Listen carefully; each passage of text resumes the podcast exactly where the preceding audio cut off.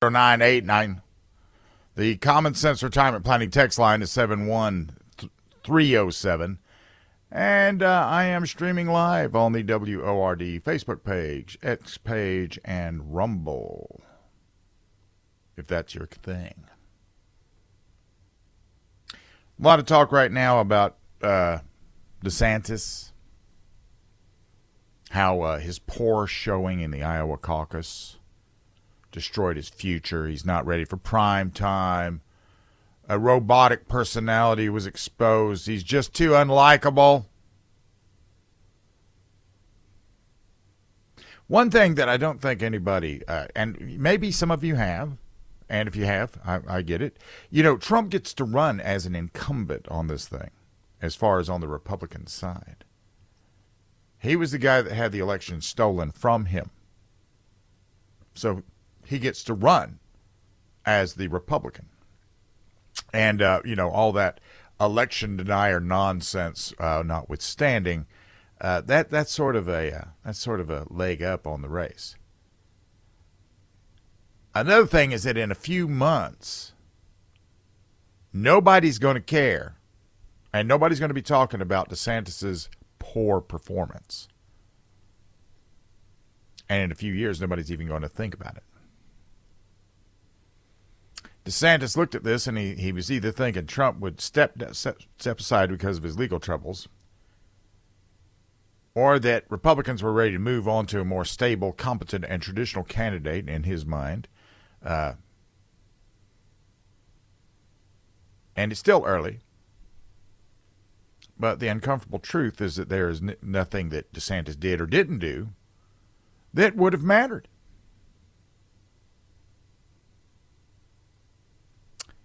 At running as an incumbent, Trump has a built in party loyalty. Voters have already seen the incumbents win. There's name recognition, and Trump, no matter what he does, is at the center of the political universe. So Trump, instead of running for the for the uh, you know instead of running for the nomination, he ran for the general election he decided he wasn't going to debate the Republicans and he and, and moderate some of his positions. He would he would sit and watch Haley and DeSantis and Ramaswamy and Christie and Hutchinson and all these other guys just drop bombs on each other. And fair or not, that was a brilliant campaign strategy. Makes complete sense. And the notion that debates could have sunk Trump with Iowa Republicans is also sort of wishful thinking.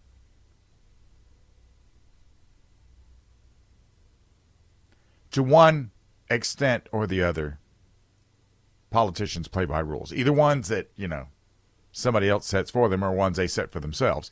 Uh, Trump plays by the rules of the WWE, which is to say, he sort of makes it up as he goes. And even if DeSantis devastated Trump in a debate, that would have only made a marginal difference. Because at this point, there is nothing Trump is going to say that's going to shock anybody. we are used to this. We have become uh, we have become enamored with the bluntness of the former president. His support is predicated on a unique loyalty to a man. Not so much any mission, although I am in on his mission. But the man is the only one undertaking the mission. Now, one thing that uh, DeSantis didn't do is he did not go after uh, the obvious shortcomings that Trump had as a first term president. And, um, you know, and listen, this was his first foray into politics. I, I didn't expect him not to make, make mistakes.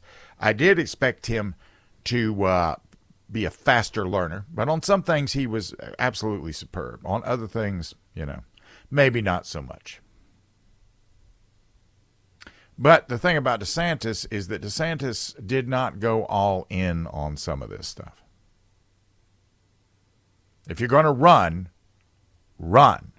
And you know, all is fair in this. This is this is not one of these things where they get out there and this this is the time when everybody beats up on everybody. Trump would not think twice about beating up on anybody on a, on a podium. It's not personal. This is just the business of politics. But this was even that that wasn't going to change DeSantis's fortunes. He was running somewhat close to Trump when uh, District Attorney Alvin Bragg indicted the former president at the end of March, and then Trump really took off. Any criticism of Trump at that point gave the impression they, that you were rooting for the former president's prosecutors or persecutors, rather. His victimhood solidified the belief that not only did he deserve another shot, but winning would be the best revenge. And because the Democrats don't understand that when you have dug the holes, quit digging. When you're in the hole, quit digging. They kept on digging, and they have just perpetuated the, the momentum that he has. If Trump were not running, DeSantis would probably be leading the GOP field right now. There, I, I do not see any problems at all with a President Ron DeSantis out there. Just because he's not out there and he's not boisterous and he's not some of these things and he's he's actually a little more uh, almost clinical doesn't mean that he would not be a very good president. And at some point soon, like in about after South Carolina, at some point, DeSantis will probably endorse Trump. And all's going to be good. Because Trump values and rewards nothing more than loyalty to him. And uh, this time he's going to have to demand it because last time he didn't get any of it. And just as the anti Trump forces delude themselves into believing that they convince us to abandon the former president with some sort of clever argument, the Trump, uh, the Trump base seems to think the MAGA success will extend beyond Trump. So the idea that uh, that we're going to look at Trump coming to the general, and he's going to lose the general because he's Trump to Biden is uh, is not going to fly. It's simply not going to fly. But also, the idea that DeSantis's political career is over. Oh no, we should be sitting back and going, I can't wait for the next time he runs. Because he will be a good one. He will be a splendid president. And he does he does he does much the same thing that Trump does, except without some of the flair and swagger and all the other stuff. He's he's just as effective as Trump would be. As Trump has been. He's been as effective in Florida. Fighting things like Disney. I mean that that, you know, nobody in Florida fights Disney, but he did. Who else in the United States has removed a Sorosian DA for not keeping up with the job? Who, who else besides him has done that? So he would be a great president. I would love to see him as president. I think he probably came into this too early, but at the same time, he's he's served. He, he has served, and we, we we now he has more name recognition. Now people know who he is. The next time around, I know who isn't going to be president, but I know who probably will be president the next time he runs as well. When we get back, um, how do you feel about somebody doing your brain surgery because they were hired as a diversity hire? How, how do you feel about your brain surgeon being hired because they checked the boxes? This is News Talk 98.9 WORD.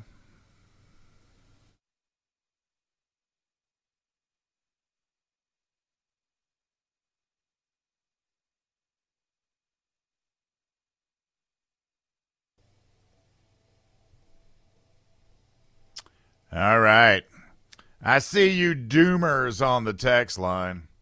Everybody's already making the sign of the cross and everything. GS Plumbing Talk line is 1 800 905. No, excuse me, 1 800 905 0989. Yeah. And the Common Sense Retirement Planning text line is 71307. And we're streaming now on the WORD Facebook page, the WORD X page, the WORD Instagram page, and the WORD Rumble page. That's a lot of pages. I have resolved in my mind's eye not to fly anymore. I'm not going to fly on an airline anymore. And I had my own reasons. Now that I'm looking at some of the things they're about to do, uh, definitely never going to get on a plane again. Because now they're going to be hiring pilots based on diversity, equity, and inclusion. So, who do you want piloting the jet liner you're on? The graduate of Top Gun or the graduate of some uh, correspondence school that just happens to be female with uh, missing one arm and, you know, maybe some minority race and, you know, just checking all the boxes? Medical schools are graduating bevies of DEI doctors as the decade unwinds. Uh, what if you need open heart surgery? See, when I had open heart surgery, I had the teacher of the students at Greenville Hospital doing it. That's who I want. I want, uh, you know, I want, I want the best. What about cancer treatment? Don't you want a good oncologist to make a good diagnosis, a sound diagnosis? Are you going to have the most case? And I've had a bad physician attend to me, and that can be very dangerous. So, Are you going to have to settle, though? Are you going to have to settle for somebody that's the right color, the right gender, the right sexual orientation? Pick your pronouns person in a white lab coat. Because now the new rule of thumb is incompetence. We've already got that from lax parenting and the subpar education and trophies for just showing up and a debauched culture that discounts hard work and competence. And you can forget about excellence. You don't it's not a meritocracy anymore. But then, just on those things alone, that's bad enough. When you add DEI, now you've got a corrosive layer being added to it. And uh, people are getting degrees and certifications for superficialities. Merit is a bad word. Standards are being dropped in too many instances and exceptions made. Victimhood now that's the thing, victimhood. That's progressive social reform, victimhood. Incompetence resulting from these policies, you know, it, you know, so like if you go into Lululemon and you're buying some pants today and they have a diversity hire, well, it's probably going to be aggravating, right? But if you go into the hospital with a sucking chest wound and you have somebody that is the same sort of diversity hire there, now things are going to get dangerous. So on January 14th, the FAA, the FAA believes that passenger safety is best served by hiring from special emphasis categories hearing, vision, missing extremities, partial paralysis, complete paralysis, epilepsy, severe intellectual disability, psychiatric disability, and dwarfism. like Stephen Hawking. Stephen Hawking was one of the great minds out there, but do you think Stephen do you think Stephen was smart enough to know, but I can't pilot a plane? Are they seriously going to hire people with complete paralysis? United Airlines is the DEI leader. They are the airline industry world champion of DEI. And a hard landing incident in Houston last July result may have resulted from pilot error. And see these these these planes have these airframes that you know it's sort of like your car frame. It it needs to stay intact. Well, they did significant damage to this 767. The only reason that didn't go really viral is because nobody got hurt. And we get this from something called BPR. Was it the airplane acting up or was the pilot at fault? According to conservative activist Ashley St. Clair, it may well be the second one. She claimed the pilot was a DEI hired who'd failed multiple trainings but been hired anyway because he or she had checked the right identity boxes. Was the core was the co-pilot a former flight attendant who was fired then rehired through United's DEI program despite being on a list to not return to United, she wrote in her tweets. Am I correct that this individual failed multiple trainings, including simulator training? Am I also correct that United has covered up this DEI disaster and many others? And uh, they, they have a full web page um, devoted to their efforts to being purpose driven and action oriented in building a culture of greater inclusion and belonging to better reflect the diversity of the communities we serve. Now, I don't know about you, but when that dude is pulling back on that yoke and this plane is rotating and I'm taking off into the friendly skies, I want a dude, you know, I want Flash Gordon. I want somebody out there that, you know, I, I want Luke Skywalker. I want somebody who knows how to fly the thing. I don't care what he looks like. I don't care what boxes he checks. I want a pilot. Peachy Keenan, a journalist and author, posted at X on January 9th, getting DMs from Pilot World confirming that things are bad. This one is really scary. The boomers really are our thin veneer of civilization. As they peel off, so will the veneer. and uh, Keenan reports that airlines have informal programs teaming unfireable DEI problem children with seasoned pilots. And as these pilots retire, every flight will then become a roll of the dice. Then we get something from the Jerusalem Post. Reported that 44% of medical schools boast tenure and promotion policies that specifically reward faculty scholarship on DEI. Now, I don't want to. I, don't want to seem alarmist here. Okay, I, I don't want to be alarmist here, but uh, there's certain professions out there that should only be manned by people who are actually really good at it. Manned or whatever whatever term you want to use, occupied perhaps. It's not about sex, you know. It, it really isn't. I mean, I, I I have dealt with many females over the course of time. Lieutenant Christina Glover, that lady, gosh, she was a spark plug. She was dangerous. West Point graduate, airborne, working in military intelligence. Some some of the stuff she did. Uh, one time something happened and she snatched something out of my belt and fired it at a bunch of other officers, a live flare, because they had done something that in real combat would have gotten us killed, and they were over there checking their hair. So that's the kind of I would have followed that lady to hell. You know, lead, lead lieutenant. I am your guy. So meritocracy goes a long way. So, resources with healthcare, you know, they're not finite. Resources with pilots that know what they're doing, they're not finite. Or they're not infinite, rather. But, um,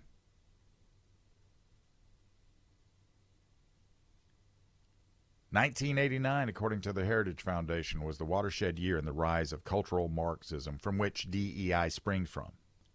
The other part is big government. The welfare state was supposed to lift disadvantaged minorities out of poverty. Instead, what we get now is generational poverty that follows. There you go. I want a Sully piloting a plane. Yes.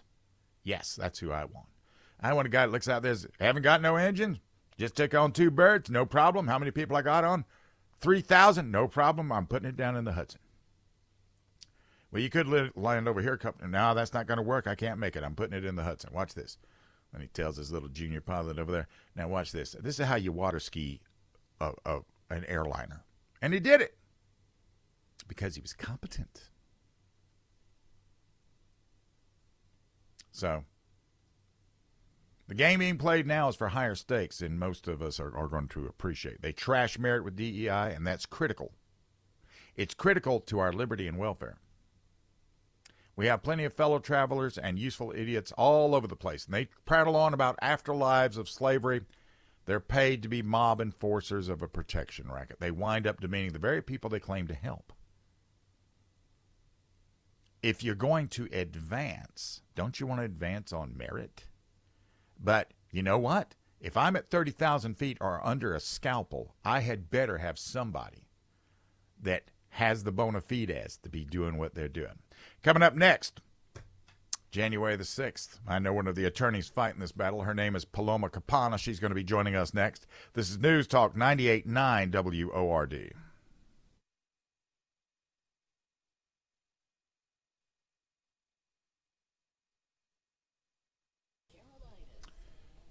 Ah, gosh. You doomers! You doomers, kill me! Are you just going to dig a hole and climb in and cover yourself with it? All text line and and and the in the chat room and everything else. Oh, well, this is this is doom and this is that. Whatever. Okay, fine. GS Plumbing Talk line is one 905 Common Sense Retirement Planning text line is seven one three zero seven. My guest if she listened to you, she would not be doing what she's doing, but she's undertaking the hard work because she's never going to quit either. Her name is Paloma Capanna, attorney at law. Good morning. Good morning, Bill. How are you? I'm a little steamed right now. I got a bunch of people right now that are listening, and at the same time, they're like, oh, well, if this happens, we're doomed. Come we on. are doomed. I'll you be surprised if there's a country in two years' time. You think we're doomed too, Paloma? Come on now. You wouldn't be doing what you what you're trying to do if you believe that. Truth, absolutely truth. I couldn't okay. agree with you more. Tell yes. me what. Tell everybody yes. what you're doing just, right now. I'm you, just, I'm just faking you out. I'm just faking you out because I'm with you on the naysayers. Listen, democracy requires energy. Democracy requires us to participate and to do what we can. And you and I are blessed, Bill. We are having our first legal partnership, and we are going to make our voices heard at the United States Supreme Court through the submission of an amicus brief. Go ahead and tell them what you're talking about. Give them a little detail to that one, if you would. Sure. So, amazing little detail in our judicial process allows ordinary people to make their voices heard through something called an amicus brief. That's a friend of the court. And what it means is that somebody, in looking at a case pending before the United States Supreme Court and examining the record below, thinks to themselves, hmm, the lawyers, smart though they are, have missed something. Let me put together that something and get it to the judges so that when they make their decision, they don't miss out on that something. I think that's the easiest way I can describe it. So it lets me as a lawyer and you as a citizen jump in to a case in progress and offer our two cents up to help out on a particular issue in a particular case. And you have filed an amicus brief on what? I've filed amicus briefs before several times, both to circuit courts and to the U.S. Supreme Court. This case that you and I are looking at is Fisher versus United States. And Mr. Joseph Fisher is one of the defendants with allegations pending, charges pending relating to the events of January 6th at the U.S. Capitol. Which now they're saying they're going to go after you if you were just out there having having a sandwich in the grass. They're they're they're looking for everybody out there now. Can't can't tell you where all the terrorists are they've led across the border, but they're going to hunt down all these people. Uh, why well, is this are. important to do this? Wow, where to start with why that's important?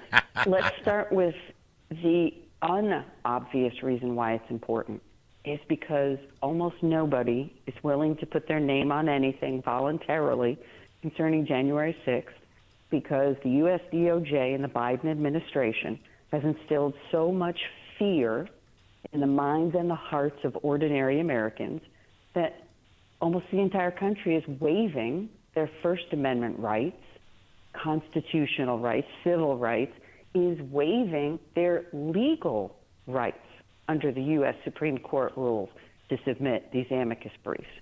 So I'll give you a compare contrast that will help the listeners really drive this point home. Sure. In the recent 2022 U.S. Supreme Court decision of NYSRPA versus Bruen, that's New York State Rifle and Pistol Association versus Bruen, right. key Second Amendment case, more than 100 amicus briefs went in. For the case of Fisher v. U.S. on their petition for certiorari to the United States Supreme Court, covered by the media, one one. Amicus brief. Yours. One. No. No? Nope, okay. Because because I had other timing going on in another case that I have in federal court, so didn't submit. And I I assumed I assumed that people would jump in, that lawyers, hello, nationwide, would rise up and file amicus briefs. So imagine my dismay when I saw one so thank goodness the United States Supreme Court accepted cert on December 13 and uber fast tracked it. So the defendants' merits briefs are due January 29. I mean, this is like being on the Autobahn for attorneys. I know, you know, for Americans sitting out there, they're like, well, you know, December 13 to January 29. Oh, that's weeks. You know, a lawyer can do that. No, it, it takes hours, hundreds of hours, to put together a good brief, whether it's amicus or merits. So this case is fast tracked. Our amicus brief will be due within seven days of the filing of the defendant's brief, and then we'll see when the oral arguments are going to be heard. Those will live stream from the U.S. Supreme Court. You can listen to them. Kevin and I are thinking we're making our first trek to the building, to the temple of the U.S. Supreme Court. Right. It is open to the public. You can go and listen to these oral arguments. Do- The first January 6th case before the Supreme Court. Just just uh, just to put some context into this, do we know any of the people that are signed on to your amicus brief? Uh, we do. It does include Doc Savage of WYSL in upstate New York. Yep. I think that that's one of the colleagues, and I believe your show is heard on WYSL. Yep. And uh, does also include other persons who are getting in their paperwork, and as soon as the paperwork's in, then I can release that list. It's a Well, public filing. but- People will be able to read the brief and find it on my website. I'm on it as well, right? Oh, yes, absolutely. Yes, yes. That's where Say, I started our I, I, conversation. I, I was given yeah. a ch- I was given a chance to wave the red flag, so I said, "Yeah, let's wave the red flag, shall we?" So I will be in on this as well to a degree, and we will be following up with that. So Paloma's going to be she's taking time off from her antique shop that she started in beautiful Beaufort, North Carolina, and she's gone back into the into the barrister thing. She's litigating again, so you have to stay with me and let me know how this goes. Absolutely. You can't hang up today, but I mean later on, you know, we, you know, checking in with me, that kind of thing. You don't have to stay on hold the whole time. No, 100%. We've been talking for three years about these issues, Bill, Yep. and from a very early show, I believe we did in February 2021, I complained that this particular charge brought by the U.S. DOJ, at that time it was against defendant Thomas Caldwell, one of the alleged oath keepers, was bogus, that it was completely fraudulent, that the U.S. DOJ was claiming that 18 U.S.C. Section 1512C2, they claimed it said obstruction of Congress, and it doesn't. They simply made that up. So here we are three years later, and the good folks, uh, particularly at the Federal Public Defender's Office, who are defending a number of the J6 defendants, have gotten that issue before the U.S. Supreme Court. So, phew, let's hope that they are on their toes, because if the U.S. Supreme Court does find that this is an incorrect Paloma. charge, I- there will be I- 300 defendants affected. I have run out of time. We'll stay in touch with you. Thank you for joining me today. Thank you. Bill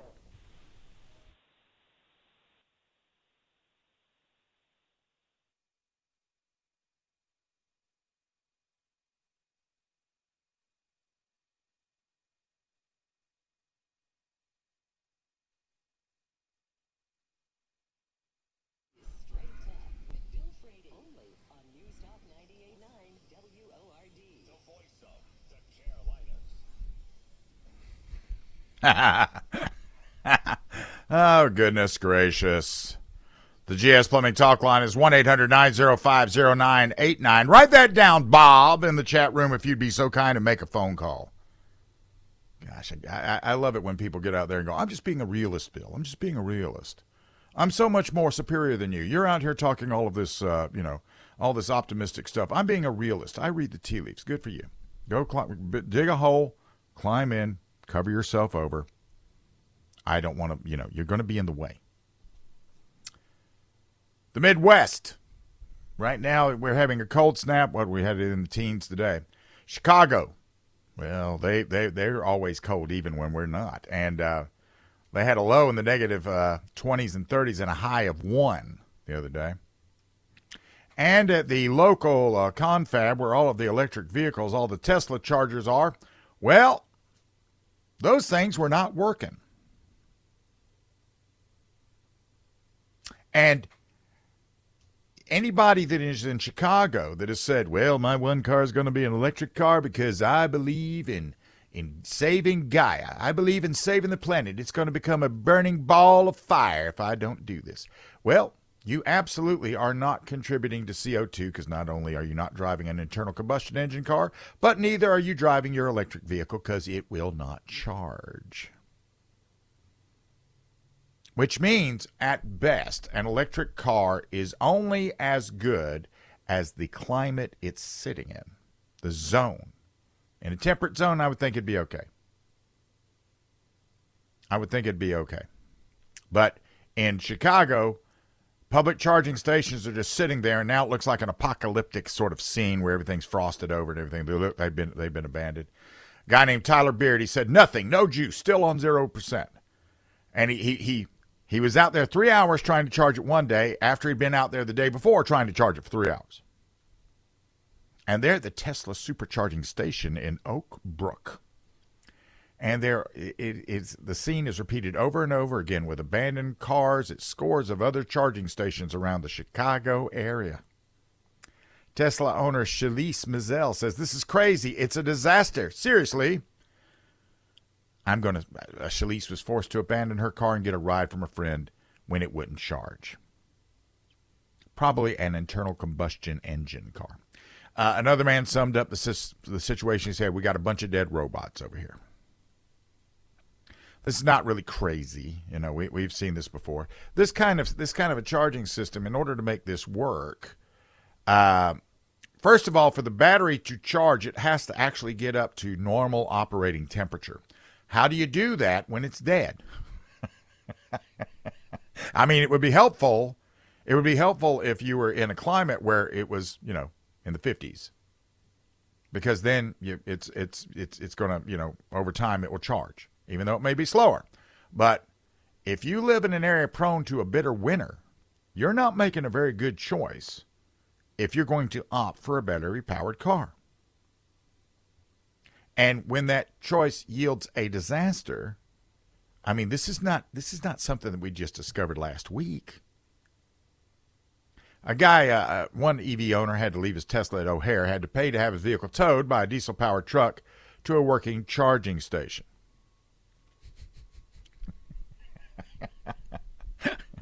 So, I mean, listen, um, like I have said, I, I've said this many times the electric car is cool. It may very well be the way of the future. The electric car, as it is set up today, in the technology we currently have, which is very cool, no doubt about it, is also not a mature technology. And it only works in ideal conditions. And is this going to be is this going to kill the electric vehicle fad? I don't know. But it's it's a definite stain on the reputation of battery powered cars, no doubt about it. But all that being said, uh, I, I, can't believe that this is a thing where they're out there going, I, I can't believe this is happening. It's so crazy. No, it isn't. Somebody on the tech now that you should just stop. A guy on the text line's going, Bill, a claw hammer to the battery will warm it up. Oh, it will get so warm, won't it? So will the cars, uh, uh, you know, 15 feet away too, because that, because of that, uh, that thermal runaway you're going to cause there. How, how, how? Is that the language of hate? I don't know. Take a claw hammer to the battery to warm it up. Actually, true though. They bought electric cars because the earth is too warm. That's right. They sure did. They they bought it. They they buy this hook, line, and sinker. Now, right now, in Davos, the eggheads and the pencil necks are all together sitting there deciding on how you're going to live your life. So we're going to talk about what they're deciding this time around. And also, we're going to talk about uh, somebody asked me the other day, who is Klaus Schwab? I don't really know, so I looked. And I still don't really know altogether how much, uh, too many details about the guy, but it, I've got an interesting parallel for you to consider about old Klaus, which could be the death knell of the World Economic Forum. Right here. We'll be right back. This is News Talk 98.9 WORD, the voice of the Carolinas.